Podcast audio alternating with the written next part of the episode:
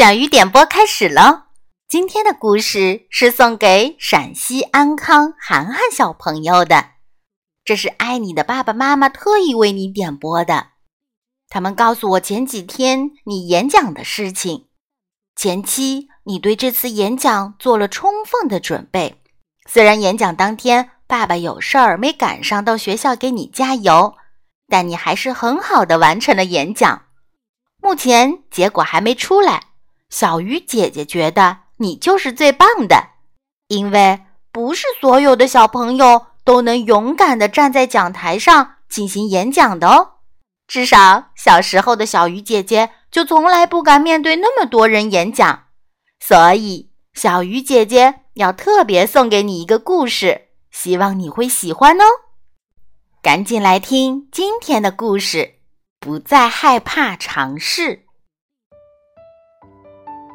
富斯、爸爸和妈妈，还有他的双胞胎弟弟妹妹碧斯和丽斯，一起住在一个又大又绿的田野上。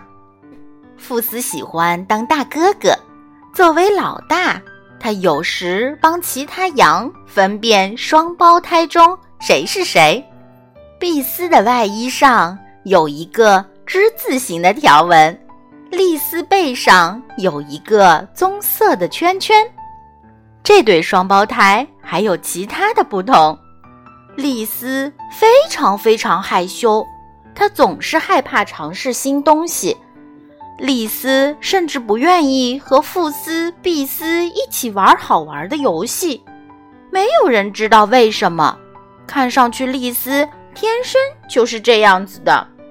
来，我们一起围着大石头赛跑吧！富斯叫道。“我跑得不够快呀。”丽丝说。“我们一起和小山羊刚刚玩传球吧！”碧斯大喊。“不，他会撞到我的。”丽丝回答。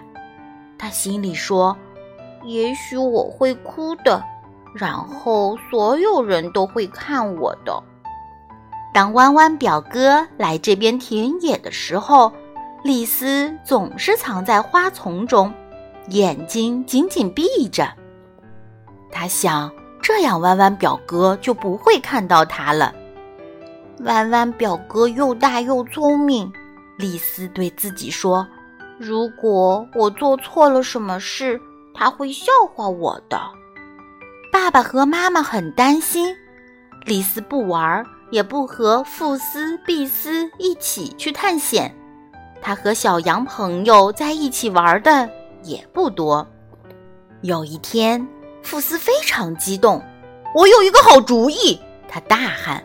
爸爸和妈妈听了富斯的主意，点头答应了。开家庭会议了。爸爸吹响了他的大洋号，招呼大家：“丽丝，我有一个好玩的新游戏。”富斯说：“而且非常简单，每次。”当你尝试一件新事情的时候，比斯和我就会在这片草丛边放一块小石头。这样，当你看到这个石头堆的时候，就知道你尝试过多少种不同的事情了。对于这是不是个好主意，丽丝有点拿不准。这件事要是太难了怎么办？他问。那你可以先尝试容易的。妈妈说：“我要是做的不好怎么办？”没关系，你要做的只是去试。”爸爸说：“你还是会得到石头的。”富斯说。丽丝开始感觉好一些了。我用三条腿站着算不算？当然啦，富斯说。丽丝抬起一条腿，她开始觉得有点不稳当。不过他并没有摔倒，这不太难。他说：“富斯和碧斯去找石头，把石头滚到了草丛边。下一次，丽丝摘下了一朵蒲公英，然后她慢慢的深吸一口气，把蒲公英绒球吹散，小种子们飞散在空中，就像小星星。这件事。只两块石头，丽丝注意到，当他慢慢吸气和呼气的时候，他感觉更平静了。我喜欢这样，丽丝说：“我做到了，我做到了。”丽丝跳过小河，兴高采烈地喊：“石头堆上再来一块！”爸爸和妈妈也为他欢呼。丽丝看到弯弯表哥在看他，我能试着打个招呼。他对自己说：“我可以试试，这样我可以再得到一块石头。”让弯弯惊讶的是，这回丽丝没有躲起来。“嘿，弯弯，我们一起玩吧！”丽丝说。丽丝和其他的小羊一起围着田地里的大石头赛跑。我赢了，我赢了！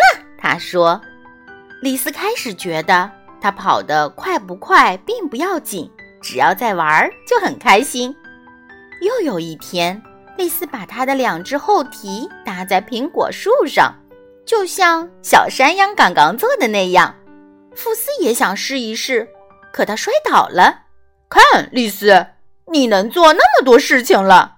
富斯笑着说：“现在那堆石头越来越高了，每天丽丝都骄傲地看看他们。”看我尝试了多少事情，他想，而且多数事情都很好玩儿。有时丽丝还是会感觉害怕。当她到山坡滑草的时候，她的小心脏跳得又快又猛烈。但她想起她曾经在这里吹过蒲公英，心里就平静多了。于是他想象自己手里拿着一朵蒲公英。要把它的种子吹到空中去，他慢慢的吸气、呼气，一点一点，一点一点，我就能做到。他轻轻地说：“丽丝先从山脚下开始滑，一次比一次更高一点。”妈妈和爸爸看到石头堆越来越高了，丽丝也不再胆小害羞了。他们很高兴。每当丽丝尝试新事情时，他们都为她感到骄傲。晚饭时，爸爸对丽丝说：“我们要用那堆石头做点特别的事情。”那天晚上，当所有的小羊都熟睡之后，爸爸和妈妈挖了一个大圆坑，然后他们小心地用蹄子和鼻子搬呐堆呀。用那些石头给圆坑搭了一圈石头墙，然后天开始下雨了，雨下了又下，下了又下。丽丝，看看你的石头都到哪儿去了？第二天，富斯和碧斯醒来后大喊。丽丝兴奋地笑了，给了妈妈和爸爸一人一个大大的拥抱，然后。他和哥哥们一起奔向这个新水坑，扑通！通过今天这个故事，小鱼姐姐想告诉大家，在我们成长的道路上，会碰到各种各样熟悉、不熟悉、意料之外的事情。也许当时你会害怕、焦虑、沮丧，没关系，这些情绪都是正常的。千万不要否定自己，无论结果如何，只要我们努力付出过，享受了这个过程，就是最大的收获，而这也是我们最宝贵的成长财富。最后，祝福我们涵涵小朋友健康快乐成长。小鱼点播，期待你的点播，我们下次再见。